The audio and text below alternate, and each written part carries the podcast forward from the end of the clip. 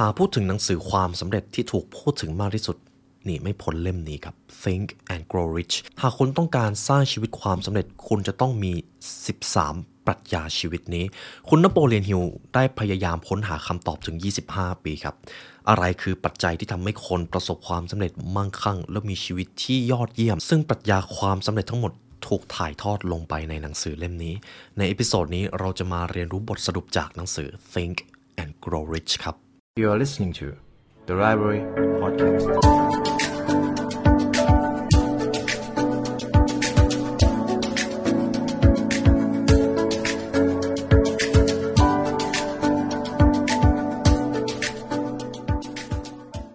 ตำราสู่ความสำเร็จและเนื้อหาพิเศษจากเรา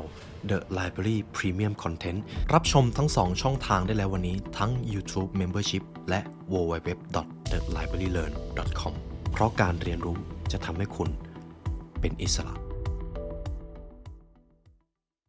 หนังสือเล่มนี้ขึ้นชื่อว่าเป็น Masterpiece ของโลกใบนี้ครับคุณผู้ฟัง Think and Grow Rich ของคุณนโปเลียนฮิลหนังสือเล่มนี้ถูกเขียนตั้งแต่ปี 1937 ครับต้องบอกก่อนว่าคุณนโปเลียนฮิลครับ ใช้เวลาเกินครึ่งค่อนชีวิตในการหาคำตอบว่า องค์ประกอบอะไรทำให้คนคนหนึ่ง ประสบความสำเร็จและมั่งคั่ง จนเขาได้เรียบเรียงออกมาเป็น 13 องค์ประกอบครับ แต่จริง ๆ มีอยู่ 14 บทในหนังสือเล่มนี้ แต่ผมจะให้ฮินต์หรือคำใบ้กับคุณผู้ฟังคร่าวๆก่อนก็คือ เวลา 25 ปีในการศึกษาของเขานะครับ เขาค้นพบว่าทุกอย่างเลยครับ ทุกอย่างเริ่มต้นด้วยพลังแห่งการคิด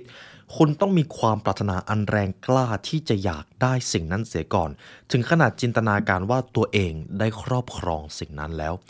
มันจะอิงอยู่กับกฎแห่งแรงดึงดูดหรือ laws of attraction ส่วนหนึ่งนะครับ แต่มันมีอะไรมากกว่านั้น คุณก็จะต้องมีแผนการ คุณต้องทุ่มสุดตัวเพื่อบรรลุเป้าหมาย มันฟังดูเหมือนง่าย แต่หลายคนยังติดอยู่กับวังวนของความล้มเหลว และความยากจน มันจะมีแพทเทิร์นบางอย่างอยู่ครับในการเริ่มต้นสร้างความร่ำรวยในชีวิต แต่ทุกอย่างมันเริ่มต้นที่การคิด การคิดมันจับต้องไม่ได้ แต่มันควบคุมสิ่งที่จับต้องได้ในภายหลัง เมื่อเราคิดเราจะเริ่มมีความต้องการหรือความปรารถนาใช่ไหมครับ และหลังจากนั้นคุณก็จะต้องเริ่มร่างแผนการ พอร่างแผนการเสร็จ คุณจะเริ่มรู้แล้วว่าอะไรที่มันพอจะเป็นปัญหา หรือพอจะเป็นอุปสรรค และคุณจะแก้ไขมันอย่างไร และหลังจากนั้นไม่ต้องคิดอะไรแล้วครับ เดินหน้าเต็มกำลัง นี่คือแพทเทิร์นของหนังสือเล่มนี้ ทีนี้คุณผู้ฟังก็ได้แก่นสำคัญหลักๆ ของหนังสือเล่มนี้ไปก่อนแล้วนะครับ งั้นตัวผมขออนุญาตปิดคลิปเลยแล้วกันครับรอเล่นครับ เดี๋ยวผมจะมาเริ่มตรงที่บทที่ 1 ก่อนว่า คุณนโปเลียนฮิลเขาให้ความสำคัญอะไรเป็นลำดับ ตั้งแต่บทที่ 1 จนถึงบทที่ 14 ครับ จะเป็นลำดับในการสร้างความมั่งคั่งของชีวิต เราจะมาเริ่มกันที่บทที่ 1 เลย เช่นเคยครับ หากคุณผู้ฟังอยากได้เนื้อหาจากหนังสือ Think and Grow Rich ฉบับกระชับครบถ้วน คุณผู้ฟังสามารถซื้อหนังสือเล่มนี้ได้จาก The Library Shop นะครับ ก่อนอื่นเลยประโยคนี้ที่ผมไม่สามารถข้ามได้ก็คือ ความมั่งคั่ง เริ่มที่วิธีคิด ความมั่งคั่งที่ว่านี้คุณอาจจะตีเป็นตัวเงินเป็นทรัพย์สิน หรือแม้แต่ความสุขอะไรก็ได้ครับ มันจะเกี่ยวข้องกับนิยามความสำเร็จที่คุณได้ตั้งเอาไว้ เมื่อเริ่มคิดและสร้างความมั่งคั่ง คุณจะสังเกตเห็นเลยว่า ความร่ำรวยมันเริ่มต้นมาจากวิธีคิดจริง ๆ ครับ แล้วมันโต้แย้งไม่ได้เลย ความชัดเจนของเป้าหมายจะเป็นสิ่งที่ตามมาจากการคิดที่ถูกต้อง การที่คุณไม่ต้องทำงานหนักหรือไม่ต้องทำงาน คุณควรสนใจใคร่รู้ว่าจะได้วิธีคิดที่ดึงดูดความร่ำรวยอย่างไร ตรงนี้ผมจะอธิบายเพิ่มก็คือ เขาบอกว่าการทำงานหนักสำคัญครับ แต่มันไม่สำคัญทั้งหมด และผมเชื่อว่าทุกท่านเข้าใจตรงนี้อย่างลึกซึ้ง หากเราทำงานหนักแต่ไม่มีความคิดหรือวิสัยทัศน์ต่องานงานนั้น มันก็ไม่ต่างจากการที่เราทำงานซ้ำๆวนไป แล้วก็ไม่ได้มีอะไรพัฒนาขึ้นเลย และความร่ำรวยก็คงไม่เกิดขึ้นจริงไหมครับ เอาละครับ ผมจะพาคุณผู้ฟังมาเริ่มขั้นตอนที่หนึ่งก่อน ความปรารถนาครับ ความปรารถนา นี่คือก้าวแรกสู่ความร่ำรวย ผมจะพูดง่าย ๆ เลยก็คือ คุณอยากรวยหรือเปล่า คุณอยากประสบความสำเร็จหรือเปล่า ถ้าคุณอยากเจ้าความอยากนั่นแหละครับ คือความปรารถนา แต่เดี๋ยวมันจะมีความอยากกับความต้องการหรือแพชชั่นจริง ๆ อยู่ แต่อย่างไรก็ตามการมีความปรารถนา มันดีกว่าการที่ไม่มีความต้องการอะไรเลย ผมว่าคำถามตรงนี้น่าสนใจ ผมอยากให้คุณผู้ฟังลองคิดตาม ความปรารถนามันจะต้องมีรูปแบบหรือความต้องการขนาดไหนล่ะ ถึงจะทำให้เรามุ่งหน้าสู่ความสำเร็จได้ ผมจะนำเรื่องเล่าหนึ่งมาเล่าให้คุณผู้ฟังกันละครั้งหนึ่ง นักรบผู้ยิ่งใหญ่คนหนึ่งเผชิญสถานการณ์ที่ต้องตัดสินใจว่าจะเอาชนะศึกอย่างไรครับ เขากำลังจะส่งกองทัพเข้าปะทะกับศัตรูและมีจำนวนมากกว่าทหารของเขาเสียอีก เขานำทหารขึ้นเรือแล่นไปยังเมืองของศัตรู และเมื่อไปถึงเมืองของศัตรูครับ เขาให้ทหารลงมาจากเรือให้หมดเลย และหลังจากนั้นก็เอ่ยคำสั่งออกไปว่า เผาเรือของเราทิ้งให้หมด มันคือการเผาเรือเพื่อที่จะยึดเกาะนั่นเอง นั่นคือหนึ่งในรูปแบบความปรารถนาที่คุณต้องมีครับ ทุกคนที่เอาชนะอุปสรรคยากลำบากมาได้ บางครั้งต้องยอมเผาเรือหรือเผาธงยอมแพ้ มีวิธีนี้เท่านั้นที่จะรักษาความปรารถนาอันรุ่มร้อนที่อยากจะเป็นผู้ชนะ ฉะนั้นตรงนี้แหละครับจะเป็นจุดแบ่งระหว่างความอยากกับความปรารถนา ความอยากก็คือต้องการมีก็ได้ ไม่มีก็ได้ แต่ความปรารถนาก็เปรียบเสมือนจะไปยึดเมืองแล้วก็เผาเรือตัวเองทิ้งเลย ถ้ายึดไม่ได้ก็ตาย คุณผู้ฟังเห็นความแตกต่างไหมครับ ตรงนี้แหละครับเขาอธิบายไว้ดีมาก คนที่มีความคิดใฝ่หาความมั่งคั่ง จะสะสมความมั่งคั่งร่ำรวยได้ เขาจะต้องเปี่ยมล้นไปด้วยความปรารถนา บุคคลนั้นจะต้องมองเห็นภาพตัวเองครอบครองความมั่งคั่ง หรือความร่ำรวยเหล่านั้น ความร่ำรวยในที่นี้อาจจะเป็นอะไรก็ได้ ที่คุณต้องการ และแน่นอนครับ พอพูดถึงบทของความปรารถนา ผมก็จะให้คุณผู้ฟังมาค้นหาความปรารถนาของตัวเองกัน ขั้นตอนที่หนึ่งกำหนดจำนวนเงินที่คุณปรารถนาไว้เลย และต้องเป็นตัวเลขที่แน่นอนด้วยครับ อย่าคิดแค่ว่าอยากได้เงินเยอะๆแค่นั้นไม่พอบอกจำนวนที่แน่ชัดมาเลย ซึ่งเรื่องนี้มีจิต วิทยาทางวิทยาศาสตร์มาสนับสนุนนะครับ แต่ผมจะไม่อธิบายเพิ่ม ขั้นที่ 2 ระบุให้ชัดเจนว่าคุณจะทุ่มเทอะไรบ้าง เพื่อให้ตัวคุณนั้นได้เงินที่คุณปรารถนา ขั้นที่ 3กำหนดวันที่ที่คุณตั้งใจจะเริ่มได้เงิน มันจะเปรียบเสมือนการกำหนดวันที่เลยว่าพอถึงวันนี้คุณจะต้องได้สิ่งที่คุณปรารถนามาแน่ ๆ ผมจะไม่ตอบว่าคุณจะสมหวังหรือเปล่า แต่มันจะมีสิ่งที่เป็นแรงผลักดันคุณ จากเดทไลน์ที่คุณกำหนดไว้ ขั้นที่ 4 สร้างแผนการให้ชัดเจนและแน่นอนเพื่อให้ได้สิ่งที่ปรารถนา มีแผนการและวิสัยทัศน์นั่นเองครับ มีแผนอะไรบ้างล่ะ ที่คุณต้องการไปถึงเป้าหมายนั้น ลองเอาเป้าหมายแบ่งแยกออกมาเป็นเป้าหมายย่อยครับ แล้วคุณจะเห็นแผนการเอง ขั้นที่ 5อธิบายแผนการที่จะได้เงินจำนวนนี้ให้ชัดเจนมากยิ่งขึ้น ยิ่งชัดคุณจะยิ่งรู้ว่าต้องเริ่มทำอะไรก่อนและหลัง ขั้นสุดท้าย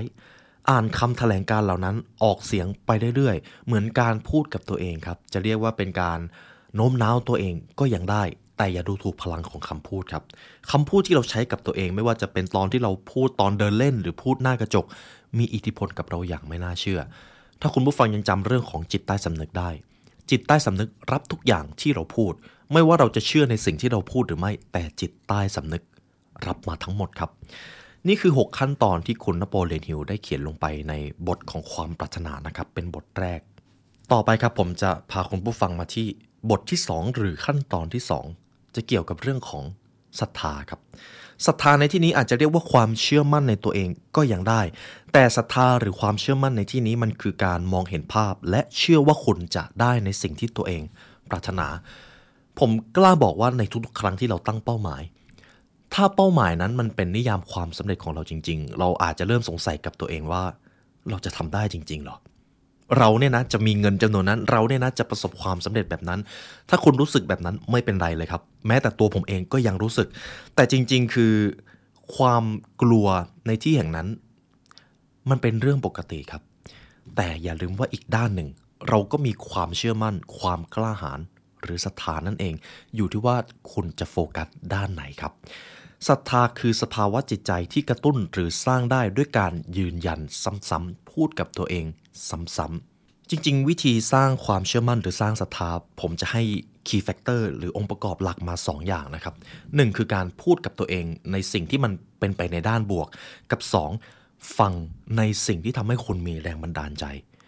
นี่คือ 2 ขั้นตอนพื้นฐานที่ผมจะให้เลย ในตอนนี้อย่างที่คุณผู้ฟังฟังหนังสือเล่มนี้อยู่ ก็เป็นการโน้มน้าวให้ตัวเอง เชื่อมั่นในตัวเองครับ แล้วพอคุณเชื่อมั่นคุณก็จะมีความมั่นใจ พอคุณมีความมั่นใจคุณจะเริ่มกล้ามองหาโอกาสมากขึ้น นี่คือพลังอำนาจของเจ้าศรัทธานี่แหละครับ ผมจะอ่านประโยคตรงนี้ให้คุณผู้ฟังนะครับ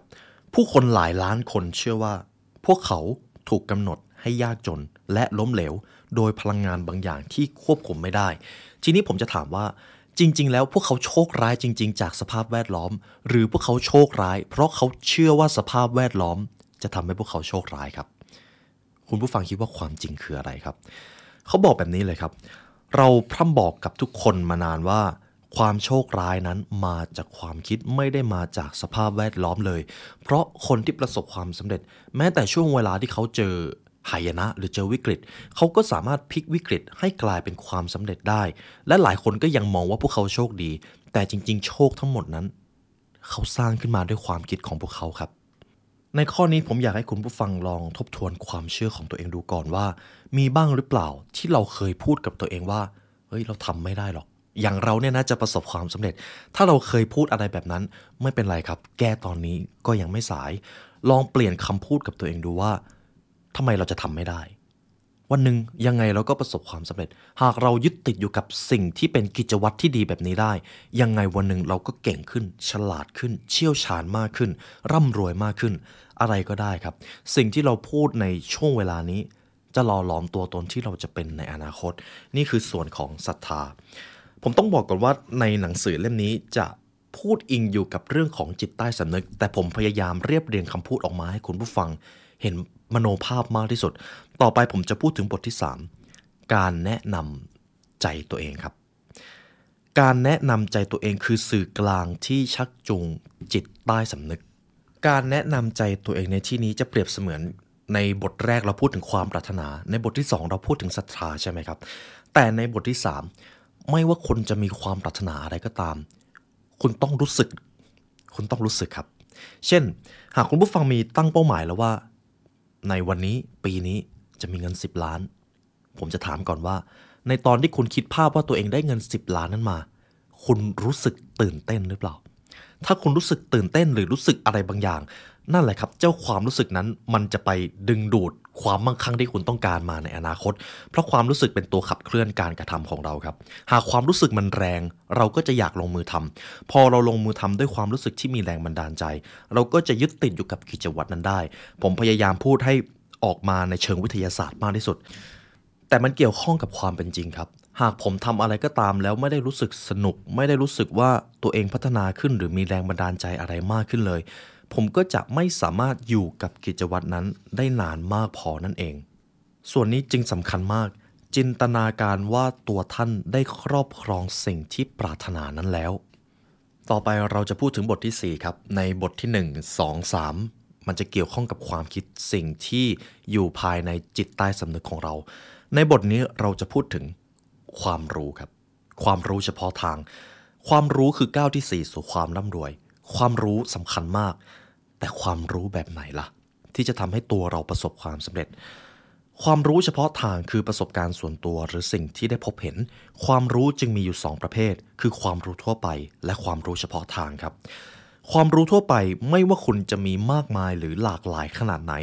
มันก็มีส่วนช่วยความมั่งคั่งเพียงน้อยนิดครับ ความรู้ทั่วไปเช่นอะไรบ้าง ส่วนสิ่งส่วนใหญ่ที่คุณได้เรียนตอนอยู่ในรั้วการศึกษาครับ อันนั้นคือความรู้ทั่วไป ถามว่าจำเป็นไหมจำเป็นในการดำรงชีวิตขั้นพื้นฐาน แต่ถ้าต้องการสร้างความมั่งคั่ง ความรู้ทั่วไปไม่พอครับ มันจะต้องเป็นความรู้เฉพาะทาง ความรู้เฉพาะทางในที่นี้ คือความรู้ที่คุณรู้มาก่อนแล้วว่า คุณจะรู้ไปทำไม และคุณจะเอาความรู้นี้ไปประยุกต์ใช้จริงได้อย่างไร เดี๋ยวตรงนี้ผมจะยกตัวอย่างให้คุณผู้ฟังครับ แอนดรูคาร์เนกีเขาเคยกล่าวเอาไว้แบบนี้ ตัวเขาไม่มีความรู้ทางเทคนิคในเรื่องธุรกิจเหล็กเลยครับ เขาไม่สนใจใครรู้ในเรื่องเหล็ก เพราะความรู้เฉพาะทางในการผลิตและการทำการตลาดเหล็ก ก็คือผู้เชี่ยวชาญของเขา ส่วนตัวแอนดรูเขาต้องการรู้เรื่องการวางระบบธุรกิจ เพราะเขาต้องการทำธุรกิจไม่ได้ต้องการทำเหล็ก เพียงแค่ว่าธุรกิจของเขาทำเกี่ยวกับเหล็ก ฉะนั้นเขาเลยรู้เลยว่า เรื่องของการเข้าใจการตลาดเหล็กเนี่ย ให้ผู้เชี่ยวชาญมาทำก็ได้ แต่ในสิ่งที่เขาต้องการเป็นจริง ๆ คือการเป็นผู้บริหารเป็นเจ้าของธุรกิจ ฉะนั้นเขาจะต้องรู้เรื่องธุรกิจให้มากที่สุด คุณผู้ฟังเห็นอะไรไหมครับ เขารู้ว่าเขาต้องการรู้อะไร เขาไม่ได้ต้องการรู้ไปเสียทุกเรื่อง เขารู้แค่สิ่งที่จำเป็นเท่านั้น นี่แหละครับคือสิ่งที่เรียกว่าความรู้เฉพาะทาง สมมติว่าคุณผู้ฟังต้องการเป็นเจ้าของธุรกิจ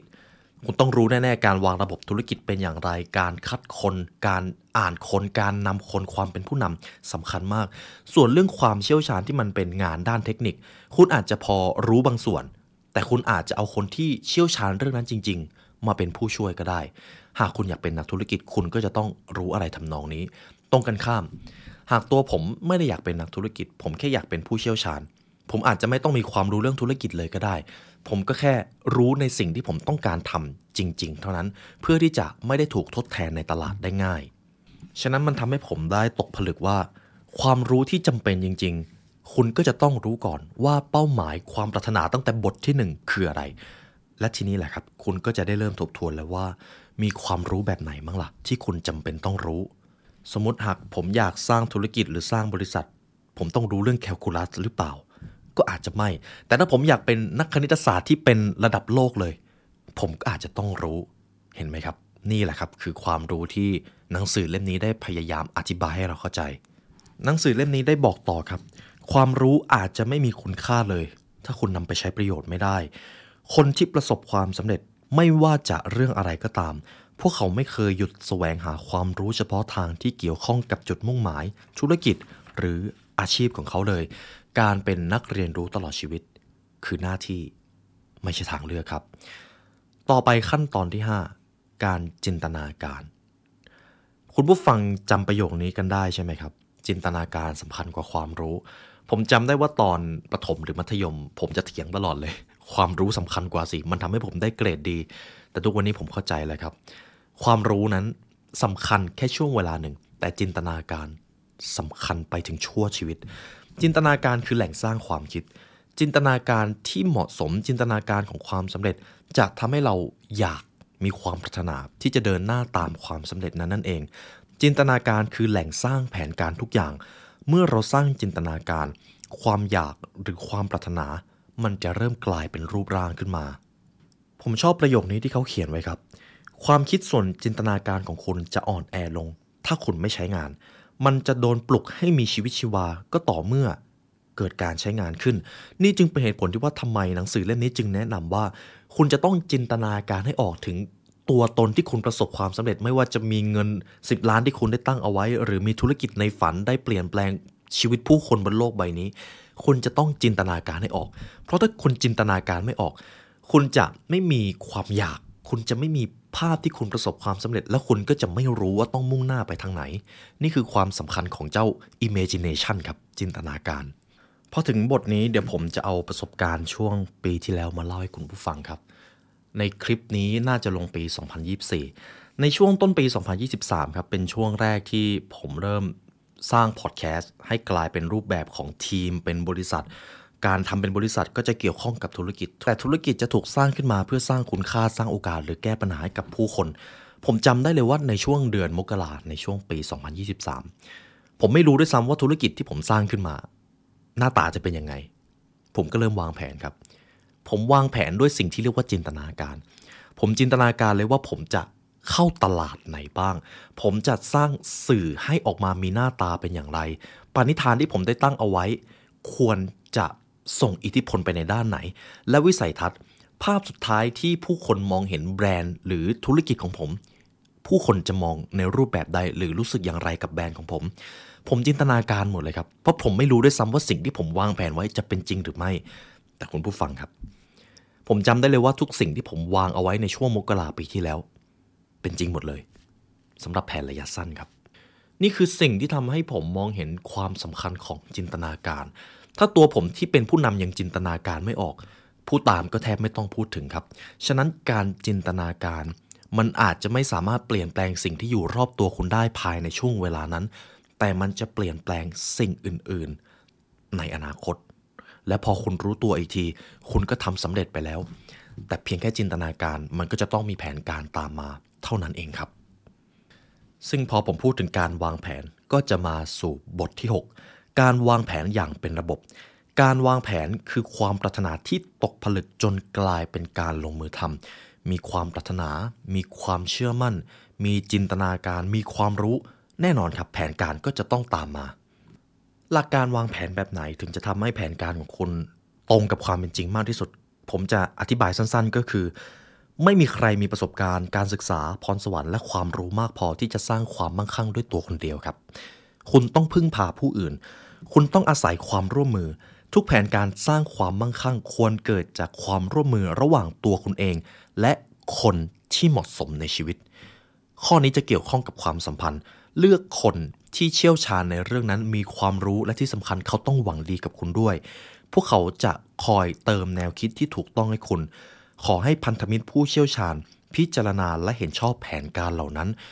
มานั่งถกกันเลยก็ได้ว่า แผนที่คุณต้องการนั้นมีความเป็นจริงขนาดไหน สามารถประสบความสำเร็จได้หรือเปล่า มีจุดอ่อนอะไรบ้างที่คุณอาจจะมองข้ามไป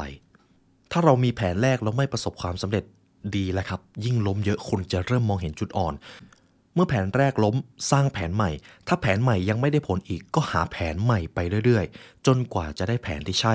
คนส่วนใหญ่มักล้มเหลวเพราะย่อท้อ ขาดความมุ่งมั่นที่จะหาแผนใหม่มาแทนที่แผนเก่านั่นเอง ข้อนี้จึงสรุปได้ง่าย ๆ ว่ายิ่งแผนคุณดีแค่ไหน คุณก็ยิ่งประสบความสำเร็จมากขึ้นเท่านั้น แต่ครับ ผมกล้าบอกเลยว่า แผนที่คุณตั้งเอาไว้ไม่ว่าจะเกี่ยวข้องกับเรื่องความสำเร็จหรือเรื่องความก้าวหน้า ทุกอย่างจะไม่เป็นไปตามแผนครับ แต่คุณต้องมีแผน เท่านั้นเลยครับ ทุกอย่างมันจะเกิดข้อผิดพลาด คุณอาจจะเจอความล้มเหลวในสิ่งที่คุณไม่ได้วางแผนเอาไว้ด้วยซ้ำแต่คุณต้องมีแผน เพราะไม่อย่างนั้น มันจะไม่มีทิศทางครับ มันจะกลายเป็นเรือที่ไม่มีทิศทางเลย ตรงนี้เดี๋ยวผมจะเสริมประสบการณ์ส่วนหนึ่งที่ผมได้เจอก็คือ ผมก็วางแผนครับในช่วงปีที่แล้วว่าผมวางแผนว่าผมจะทำให้ธุรกิจของตัวเองหน้าตาเป็นอย่างไร ผมจะเสริมความสำเร็จในชีวิตตัวเองให้หน้าตาเป็นแบบไหน ผมมีแผนจริงครับ แต่ไม่มีอะไรเป็นไปตามแผนเลยมั่วไปหมดเลยครับ แต่พอมันมีแผนมันทำให้ตัวผมเองหรือองค์กรของผม ไม่หลุดออกไปจากกรอบมากกว่าที่มันควรจะเป็น ตรงนี้แหละครับทำให้ผมเห็นว่าแผนเปรียบเสมือนสมอที่เอาไว้ยึดเรือไม่ให้ไหลไปตามคลื่น โดยไม่รู้ทิศทาง ต่อไปเป็นบทที่ 7 ครับ บทนี้ผมชอบมาก การตัดสินใจครับ การตัดและสินใจ การตัดสินใจคือองค์ประกอบของความสำเร็จ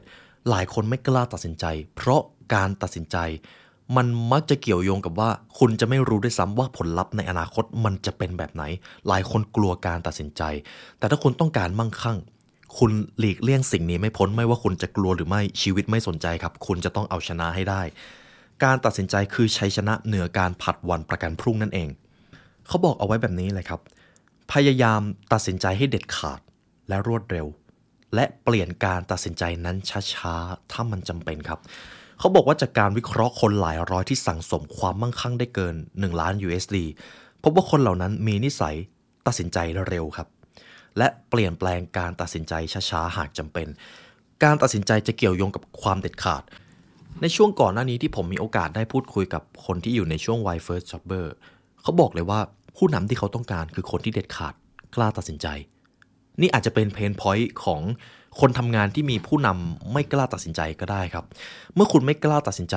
คุณจะชะลอความสำเร็จไปด้วย และถ้าคุณเป็นคนที่มีผู้ตาม ผู้ตามก็จะต้องรอการตัดสินใจจากคุณ มันก็จะช้าไปหมดเลยครับทีนี้คำถามก็คือ เหตุผลอะไรที่คนส่วนใหญ่ไม่กล้าตัดสินใจ คุณผู้ฟังลองคิดตามนะครับ คนส่วนใหญ่ที่ล้มเหลวในการได้เงินทองตามต้องการนั้น มักถูกความคิดเห็นหรือคำวิพากษ์วิจารณ์จากคนอื่นชักจูงได้ง่าย ๆ คนพวกนี้ยอมให้ข่าวในหนังสือพิมพ์ และพวกเพื่อนบ้านคิดแทนตัวเอง ความคิดเห็นเป็นสินค้าราคาถูกที่สุดในโลก เพราะใครๆ ก็มีความคิดเห็นและพร้อมจะสาดความคิดเห็นของตนไปยังคนอื่น ถ้าโดนความคิดเห็นของคนอื่น ชักจูงขณะตัดสินใจ คุณจะไม่ประสบความสำเร็จกับเรื่องใด ๆ ได้เลยครับ ฉะนั้นสรุปได้เลย หลายคนกลัวคำวิพากษ์วิจารณ์ หลายคนกลัวถูกนินทา หลายคนกลัวความคิดเห็นของคนอื่น โดยเฉพาะในยุคโซเชียลมีเดียความคิดเห็นเป็นสิ่งที่ฟรีหรือราคาถูกมากทำให้คนกลัวนั่นเองครับ แต่ถึงอย่างไรก็ตาม คุณต้องกล้าตัดสินใจ บางครั้งพอคุณมีความฝัน คนใกล้ตัวอาจจะเริ่มดูถูก อาจจะเริ่มล้อเลียนสิ่งที่คุณฝัน แต่ช่างเขาเถอะครับ เราทำอะไรไม่ได้เลย มีแค่ตัวเราเท่านั้นที่จะควบคุมความคิดและการกระทำของตัวเองได้ ข้อนี้สรุปได้เลยครับ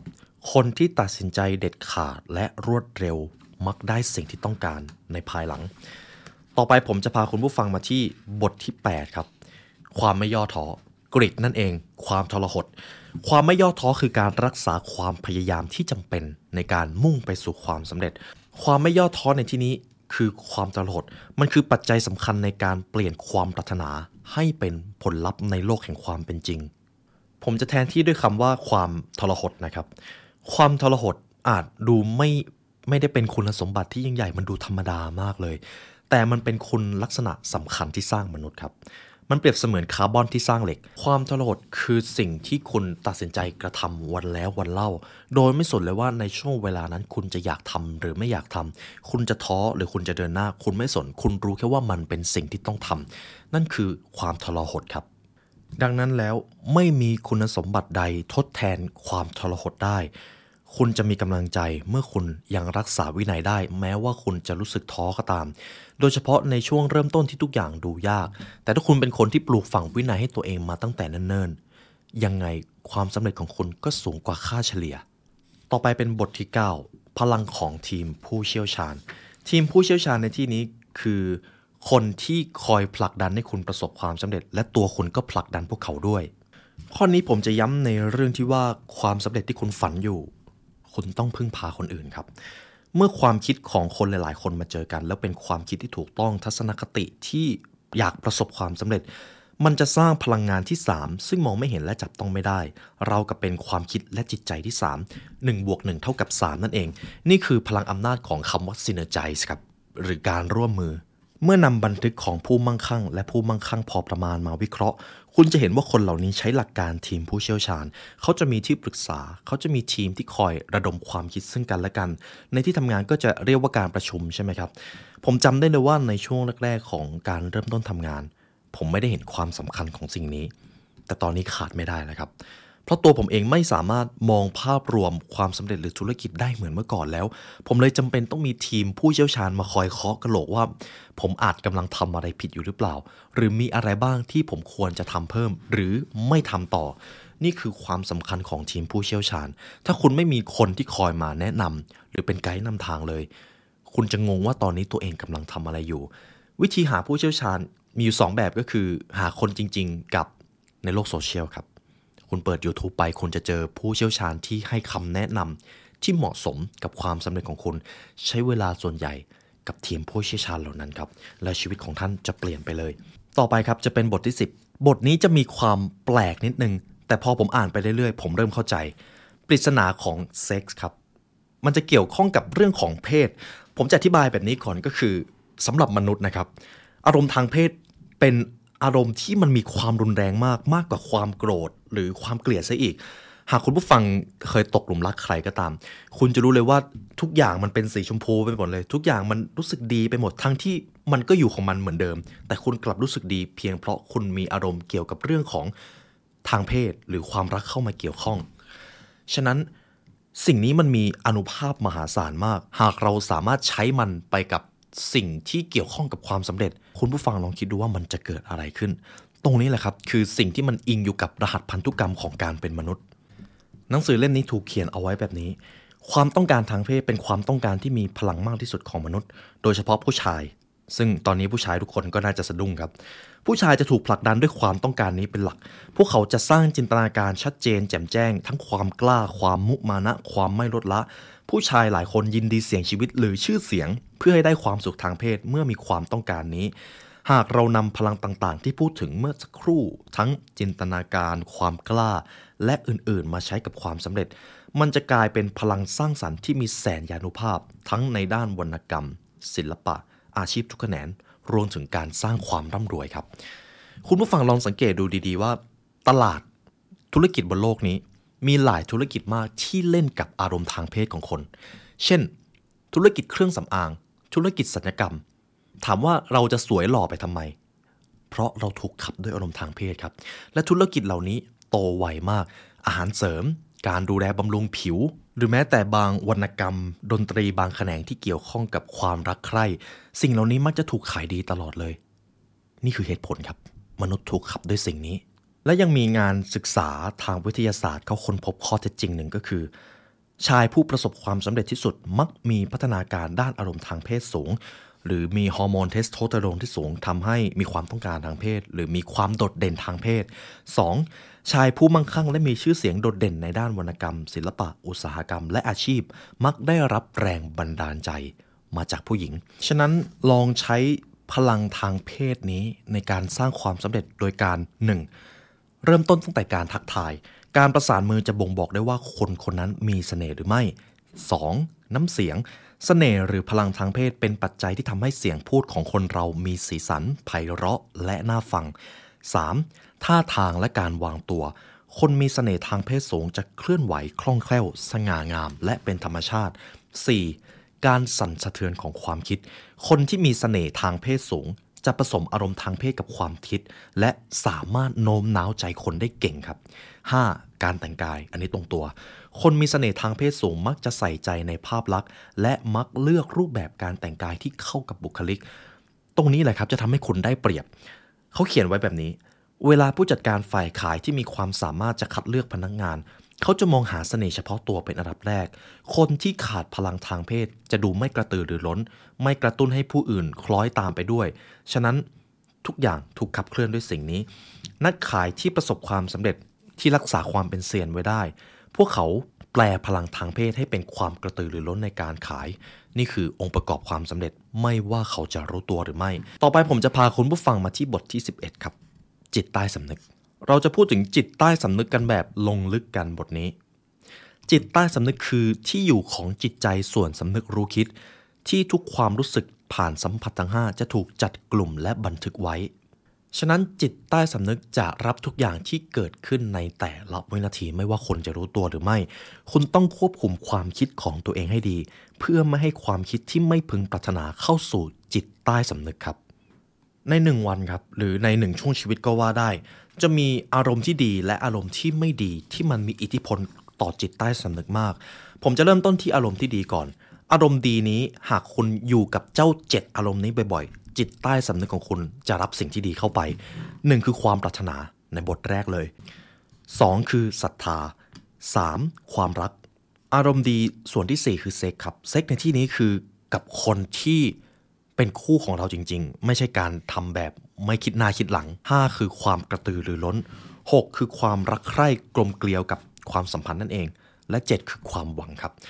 7 ความรู้สึกนี้คือสิ่งที่จิตใต้สำนึกของคุณจะรับได้ดีที่สุด มันคือความรู้สึกที่ดีครับ ควรทำให้มันเกิดขึ้นบ่อยๆ กับอารมณ์ที่ไม่ดี 7 อย่างที่คุณควรจะลดให้น้อยที่สุด แต่บางทีเราไม่สามารถลดได้ร้อเปอร์เซ็นต์เพราะเราเป็นมนุษย์ใช่ไหมครับ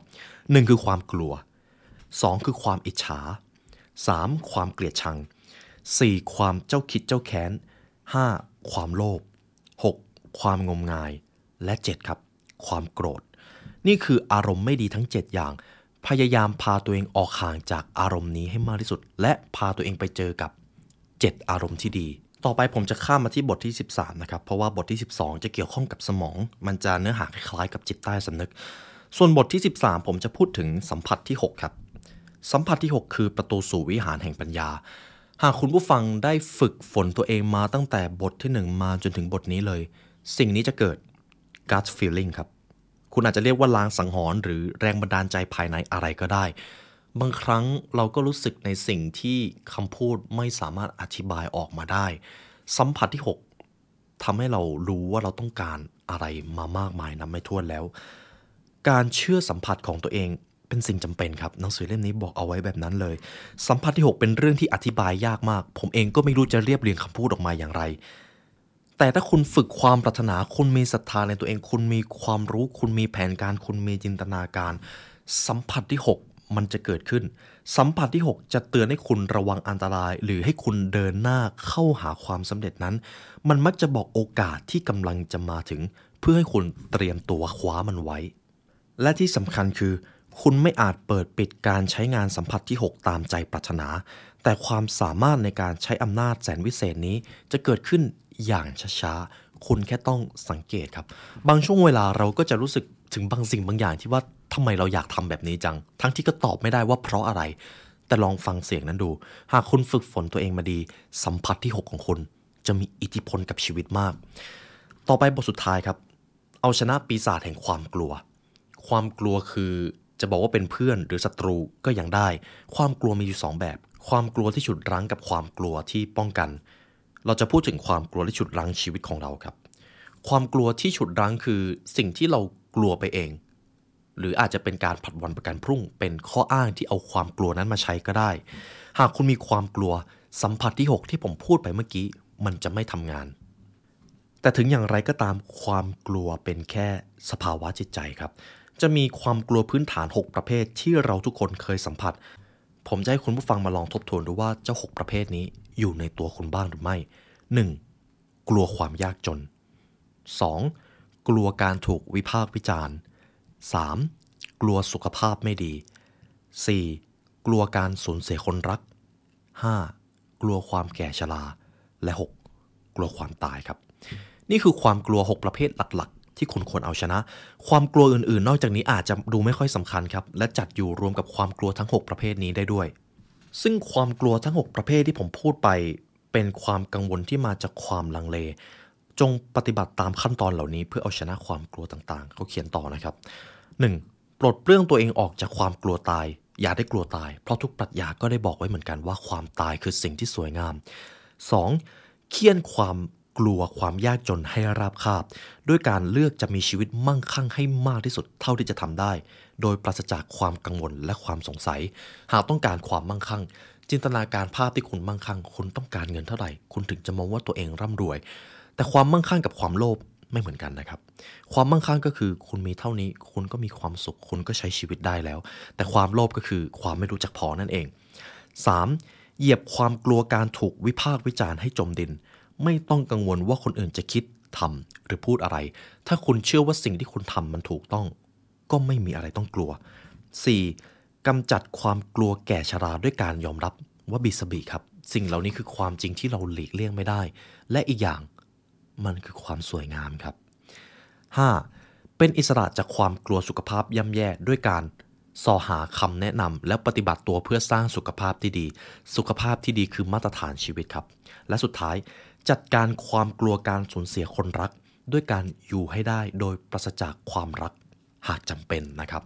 อย่าได้กลัวการสูญเสียนั่นเอง เพราะการลาจากทำให้เรามองเห็นคุณค่าของการมีอยู่นั่นเอง นี่ก็คือวิธีการฆ่านิสัยความกลัวทั้ง 6 ที่ผมได้เอามาให้คุณผู้ฟัง